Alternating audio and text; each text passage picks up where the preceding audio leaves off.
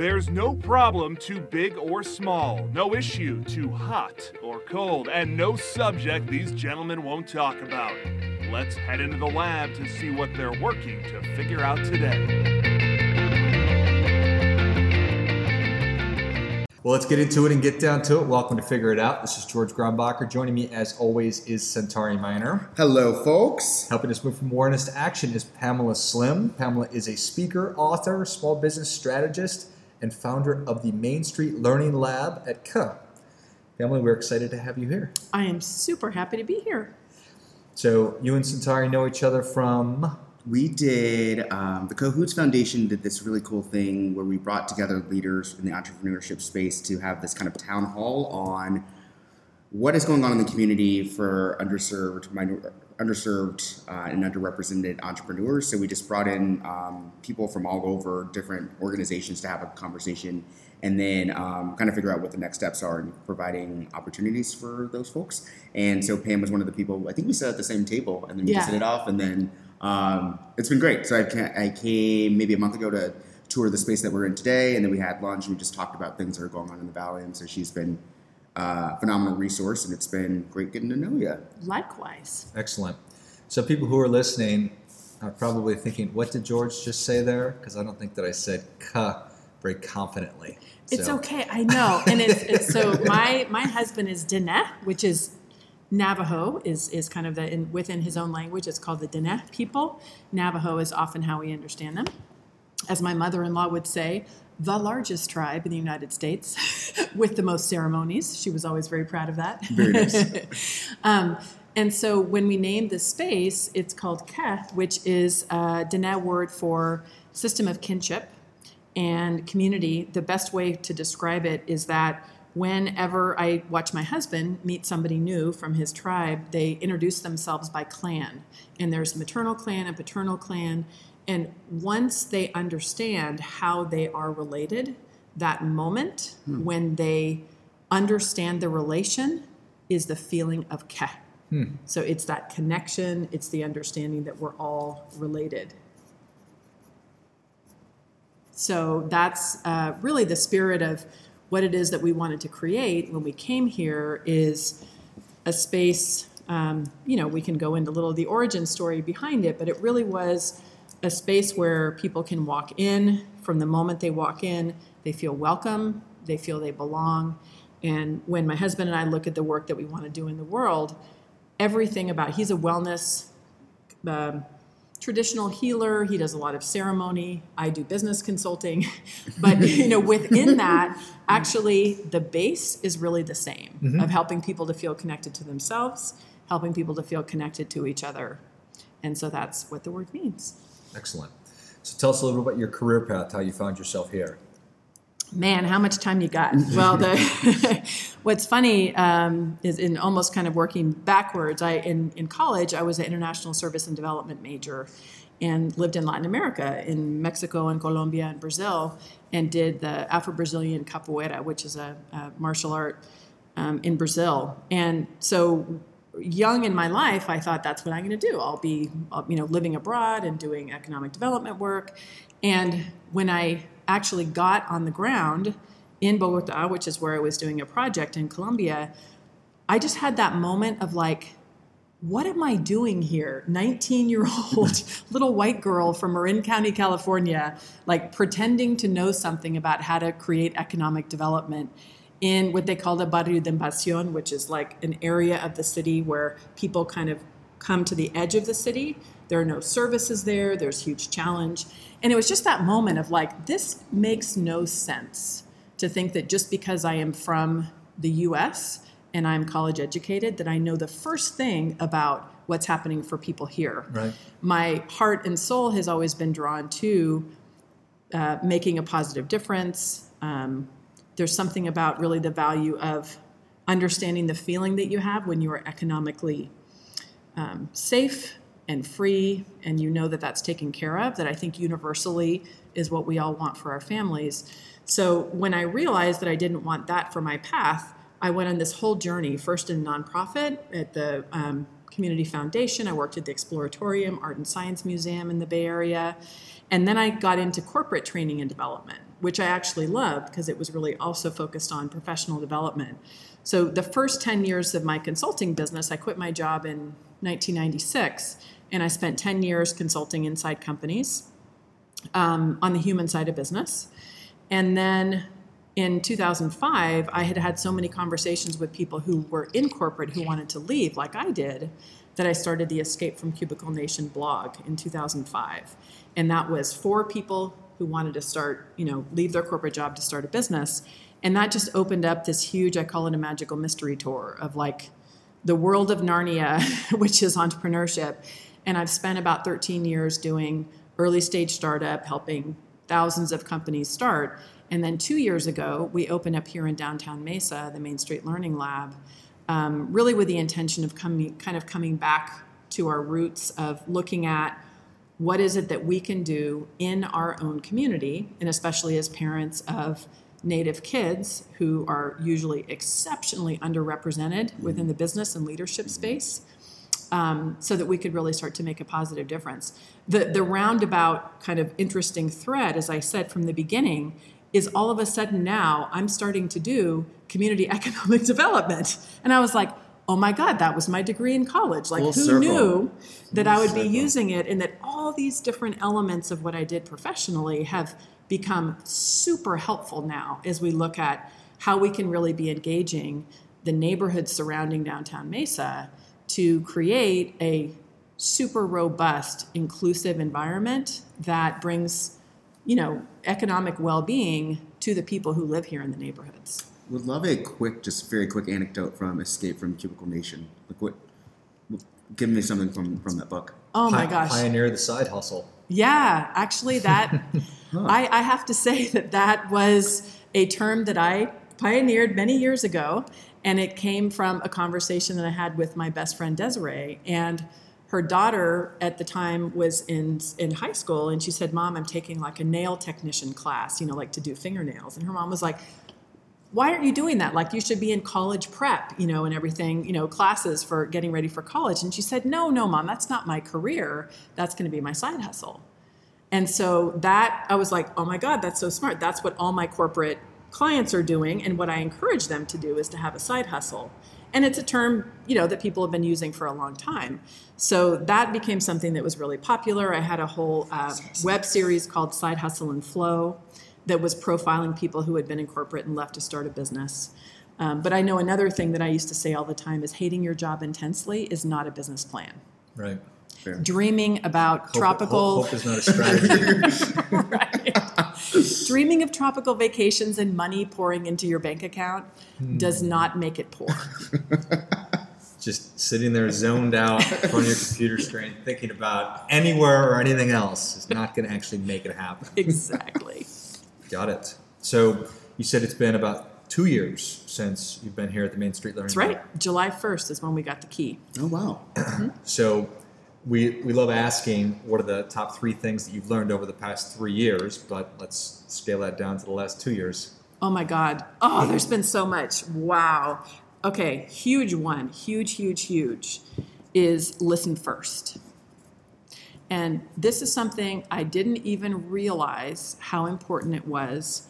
But when we first got here and opened the door, we had made a choice, you know, as a family that we would be supporting this space.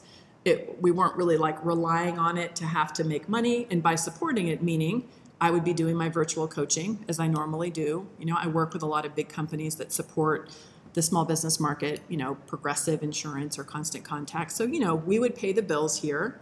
And I really, for some reason, just was super resistant to immediately say what we were or what we did because I just wanted to find out who was here, what were they doing, what do they need. I've lived here in Mesa for 15 years, but we live in East Mesa in the suburbs, and it's a totally different world mm-hmm. than what's happening downtown.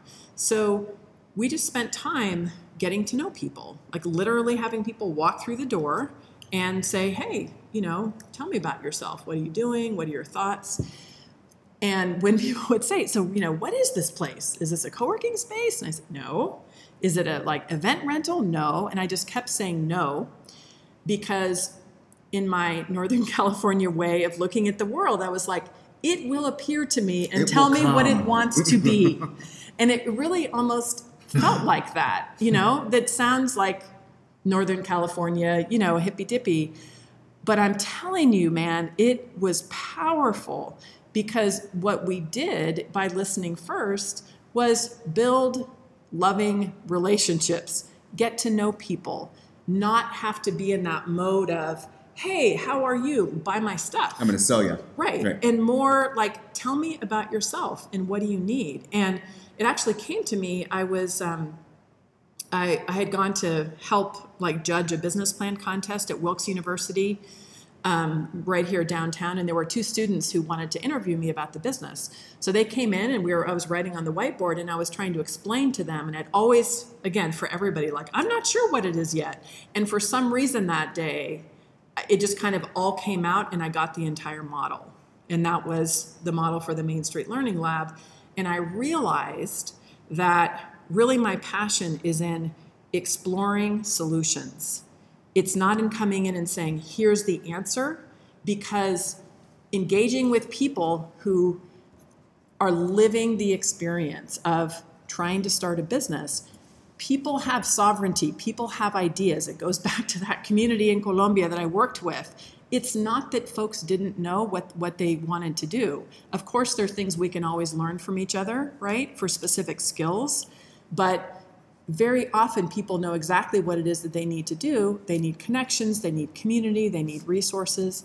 And so that became kind of the root for, for what it is that we did here. So that, the listen first, um, I know you said three things. So I'm like, ah, I just feel like that's the meta lesson that I've learned is it is so valuable because now that we know that and now that we have relationships, we're doing much bigger projects, you know, kind of writing grants, looking at doing things. And now it's like, oh my gosh, I'm not just making this up. like these are real connections that we have. We have real people who we've um, who we can start to do this work with. So I think that's one of the biggest things. If, if I can, if I can ask, that's you have this um, background working with huge companies, Yeah. right? With uh, with Barclays, which was Wells Fargo, Yep. Uh, and like designing their entire development program for Yeah. all of which is that's huge, right? Yes. So h- how is that different? Um, obviously, you were listening, but you were more just projecting out to all them. You know, it's actually the the the root of probably everything that I've ever done developmentally. It's all been around, you know, community development and actually training and development. I think what drew me to that field is it's very much it shares a lot of um, frameworks and perspectives from organization organizational development and also community development. So we all have points of view in our work, mm-hmm. right? That are driven by our values, that are driven by approaches that we take. Yeah. So I've always had the view that people are wise, that the very best kind of development is going to be by the people, for the people. Um, I remember I, I still have this piece of paper I had in college. I was probably 18 years old. That was a Lao Tzu quote. That was, you know, the people, the best leaders when the work is done, the people say we have done it ourselves. And that always has been what I'm drawn to is connecting with people, listening. I, I used to go on the trading floor at Barclays after you know the the day was closed for them, and just be like, "Tell me about your day. Like, what were you doing? What's interesting for you?" And so that when I was designing training programs for the traders, like I don't live that life. I'm not up at you know three o'clock in the morning with a massive stress of trading. Hmm. If I want to be designing training for them, I want to do it in the context of who they are. So you know, a lot of things I I used to when I was would be facilitating like executive groups. Simultaneously, I was doing a lot of work um, in Capoeira, the, the Afro-Brazilian martial arts. So we were teaching. We had a youth program, about 250 youth, and we did a lot of work. Um, with some young folks who had been in gangs and you know really difficult life situations in from the neighborhoods and um, one day I was sitting around a table and it was a new group of executives and there were and I think it was the only female in the room and they were a lot older than me and for some strange reason I actually said aloud like oh wow this body language you're throwing me like I get that on the street from a lot of the gang members when I'm going and recruiting youth and like I can tell that you're trying to intimidate me, you know, because like your arms are crossed, and you know, and then I had that moment of panic of like, oh my god, like should I have said that? And then of course they like all broke out They laughing, up. Yeah, yeah. and it, but it was the truth, you know, because I was like, I'm getting tons, of, and, and it, the context was I was talking about communication, right? So there there was a little link there, but you know, I've always kind of seen these threads as I look at the work that I did with youth. It's the same perspective, right? They are wise, amazing, resourceful, amazing, amazing kids that had been in situations where they were prescribed, right, a certain um, future by many messed up adults, right, who said, because you live in this neighborhood, because you made this choices, this is the way that you are. Mm-hmm. And I've just never really believe that. So it's, there's many layers, like all of us find to our work, I think, about how we take and apply different models. I think one thing that's been super helpful to me throughout the years of studying something like economic development is that it's all about systems thinking, it's looking at interrelated systems, and so that really helps in organizations. But when it comes to actually understanding transformational work, which is what all this is about, it's about uh, engaging people. Got it. And, it. and helping them to really describe, you know, what they're what they want for their future. Yeah, that's great. You've referenced it a couple of times. Capoeira. Capoeira. Capoeira. Mm-hmm. And what kind of martial art is that?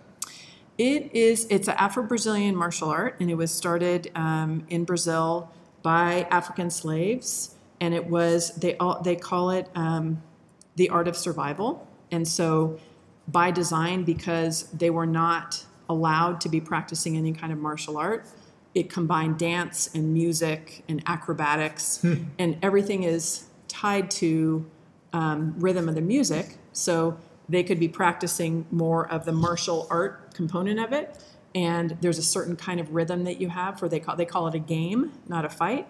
O jogo de capoeira, and so they would be you'd have a certain rhythm where people would be playing tough and then when they saw somebody coming, then they could change the rhythm and it would totally change the nature of the game. Mm. So um, it, they also call it a arte de, de lutar sorrindo, which means the art of fighting while smiling.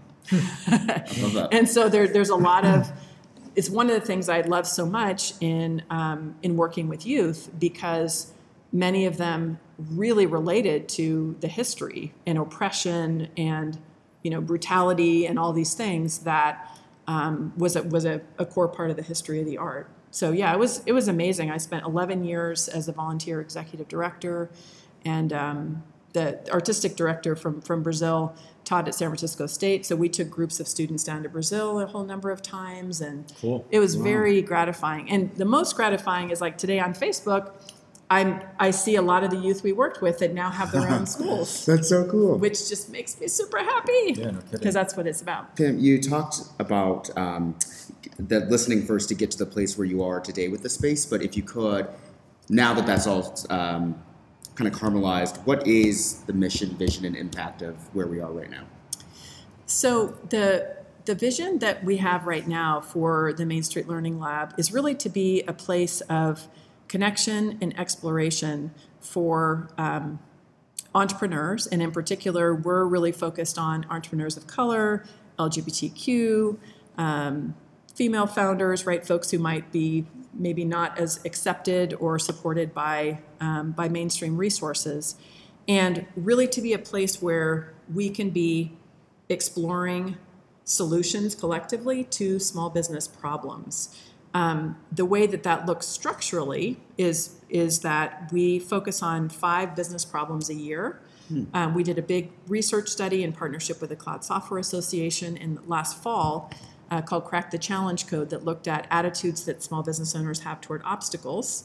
And we gathered all kinds of data about problems and challenges people have. Certainly, I had a few points of view working with people for so many years, but um, from that research, we came up with five core problems. So, the one we're starting with this month and next month are getting more customers, because that's usually the top one for entrepreneurs, uh, managing cash flow and funding growth, uh, streamlining operations, um, managing workload, and then scaling for growth. Mm. And so, two months at a time, we kind of do a deep dive into exploring right those those problems and on one hand, there are you know engagements, there are experiments that individual business owners can do. So we might, for example, one of the experiments that we're going to be launching in July is there's a book called The Five Second Rule from a woman named Mel Robbins. And Love Mel Robbins. Okay, yeah, she's a fireball. Mm-hmm. And, you know, basically it's like you can be stuck procrastinating where you don't want to call that prospect and you just count backwards five, four, three, two, one, pick up the phone and do Yeah. it. And as an experiment, we'll have probably 50 people um, who will be practicing that throughout the month. And we're not, you know, the whole focus of the experimentation is to really just get some feedback. Like, does this make a difference? Our overall goal is to have people become more comfortable and more skilled at overcoming obstacles because that's the meta challenge when you're an entrepreneur. It doesn't matter what stage you're at, how much mm. money you have. It it's always about overcoming obstacles. There's always going to be new obstacles. And so as people get more comfortable kind of using these experiments and seeing what works and what doesn't work, we're gathering that data so we can understand, you know, oh, okay, great. Like this is a tool that maybe we should really reinforce.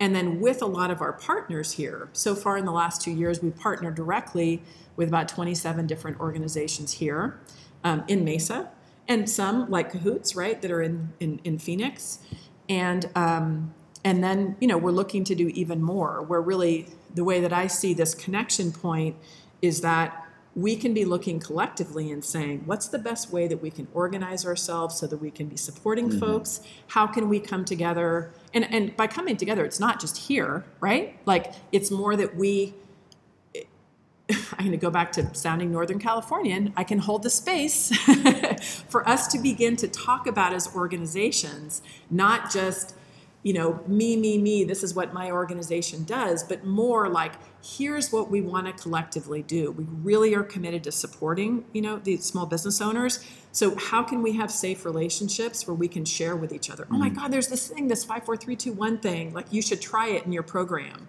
Or Profit First. I was just telling, you know, describing um, on this new JAG with this book called Profit First, which is all about a different way to look at managing money in your business. Um, no, it's not like it's not profit first and that like people don't matter. It's more actually the buckets Greed that you good. have. Yeah, it's actually kind of the opposite of that. it's where you organize the way that you manage your money, so that you know.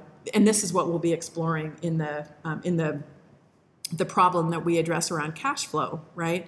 That money will come in the door. Instead of first, what we all do is pay all the bills, and then whatever's left is profit. You actually have, based on analyzing your business, a predetermined amount that you put in the bucket of profit.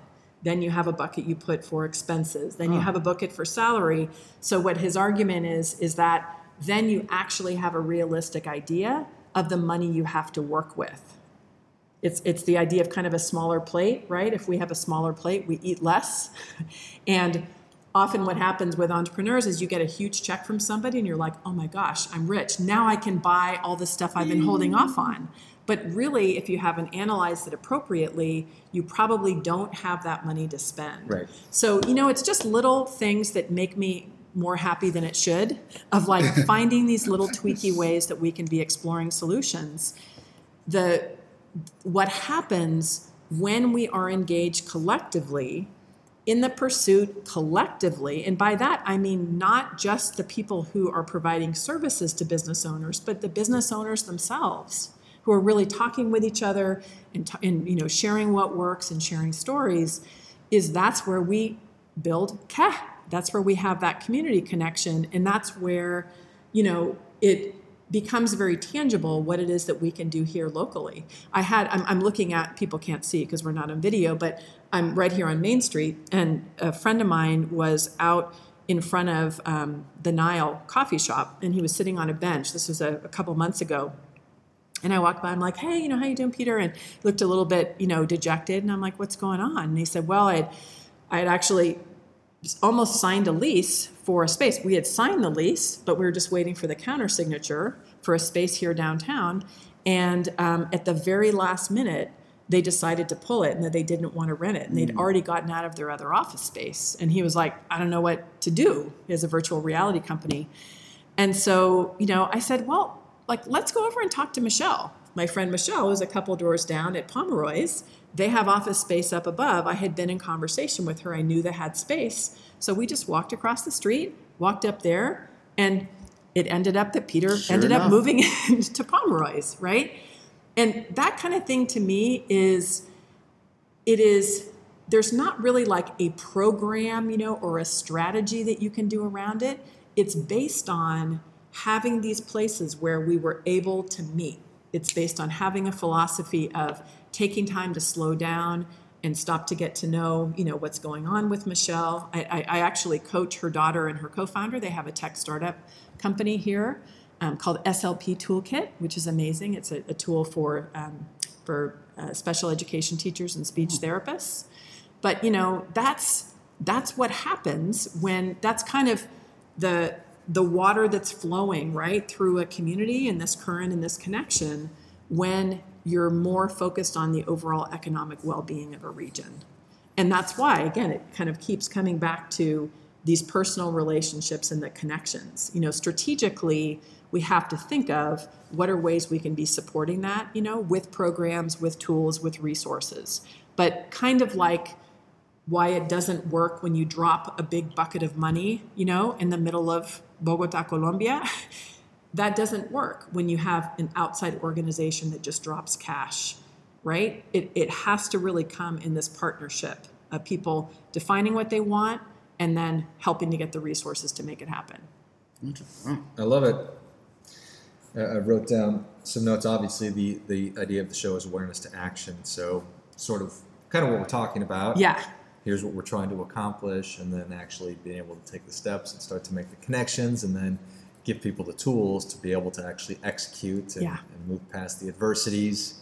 That's one thing I love about Mel Robbins so much. She's got that great TED talk. It says, "Stop effing yourself." Right? Yes. It's like you're screwing yourself up every single day. Stop Yeah. thinking about it. She talks about activation energy. So when you get the feeling to do it, you need to really strike and, and act on that. So it doesn't surprise me that she has a five second rule because that sounds very Mel Robbins like. that's so cool. Yes, exactly. I love it. So how can people learn more or how, how can people get involved with, with, with your group? Yeah, well, you know, I think so. As a meta thing, knowing that there might be people who are here local and then people who are not local, right? I, I know for me, I, I've learned over the years that um, I love to be aware of what's happening. It's part of my responsibility as a citizen to vote, to be aware, to listen to the stories, um, because it's a it's a historic time for very unfortunate reasons. Right? There's a lot of things that are happening today that are really, really disturbing. Um, and that I know can feel overwhelming. At the same time, I feel like it's important for us to keep our ears and eyes open, um, especially as white folk, to really be listening to the stories of what it is that people are saying. Um, at the same time, what I know about myself is if I stay in that space too long, I curl up in a ball of despair. So, one of the things that is very concrete, um, and because my space is in entrepreneurship and small business, is where you are um, have your own business and you're like working by yourself and you don't know what it is that you can do in your community is do a little listen first experiment. And what's fun about it you know depending where you live if you live like in a you know a little bit of a bigger urban urban place chances are that just by taking time to kind of walk around the neighborhood and like wander in a couple of places and just say tell me about you know like what do you do? And you know tell me more about your business is you can begin to connect with other people and learn about what it is that they're doing. You also might become aware of organizations within your community if you are passionate about mm-hmm. doing things to you know close the digital divide or get involved in, in projects is you can first just learn like who is there you know who is who are doing things and then figure out what is it that you need.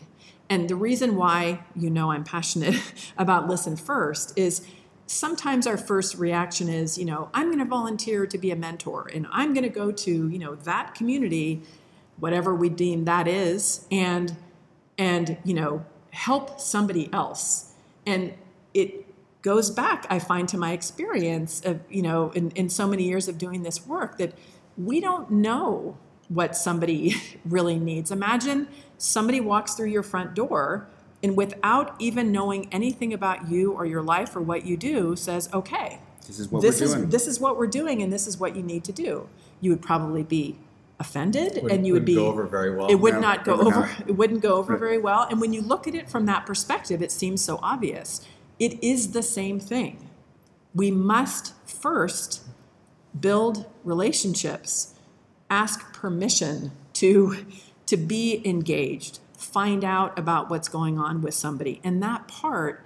I think that's the beautiful part of action that we just want to skip over because we become so obsessed with wanting to have some concrete, like, I did this, or, you know, I helped 20 people, as opposed to, I spent a month really, really getting to know some of the folks who were in my community. And I just sat and I listened and I had some amazing conversations. That is also action. And then it can lead to, you don't have to take two years like I did, but you know, it can lead to very concrete other kinds of ways you can get involved.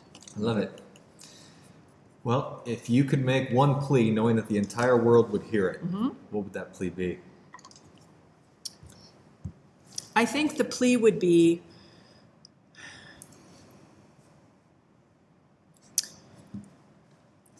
when you are doing your work and when you are thinking about, um, in particular, economic growth, examine there, there are two things. One is take a look around and ask yourself who is here, who is not here, and why aren't they here? As a way to really develop some awareness, um, if you're trying to make change, if you're really wanting to see what's going on in your community, take some time to really pay attention to kind of who is around the table in positions of leadership or influence. And then take some time to really define when you talk about community who is we? and consider including the perspectives, the experience, the expertise of people who live in your community. And it's something that I find over and over, we've been having conversations here with a lot of the folks who provide services in the community. Not one person could say, like, this is actually when we talk about downtown Mesa, what downtown Mesa mm-hmm. is. Is it Main Street? Is it a you know different view? What neighborhoods does it include? What neighborhoods does it not include?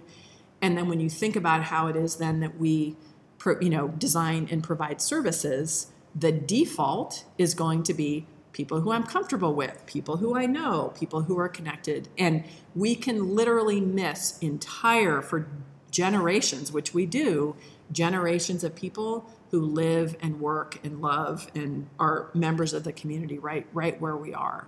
So I think it's just more, you know, really having the awareness and and checking our assumptions uh, before sprinting into action.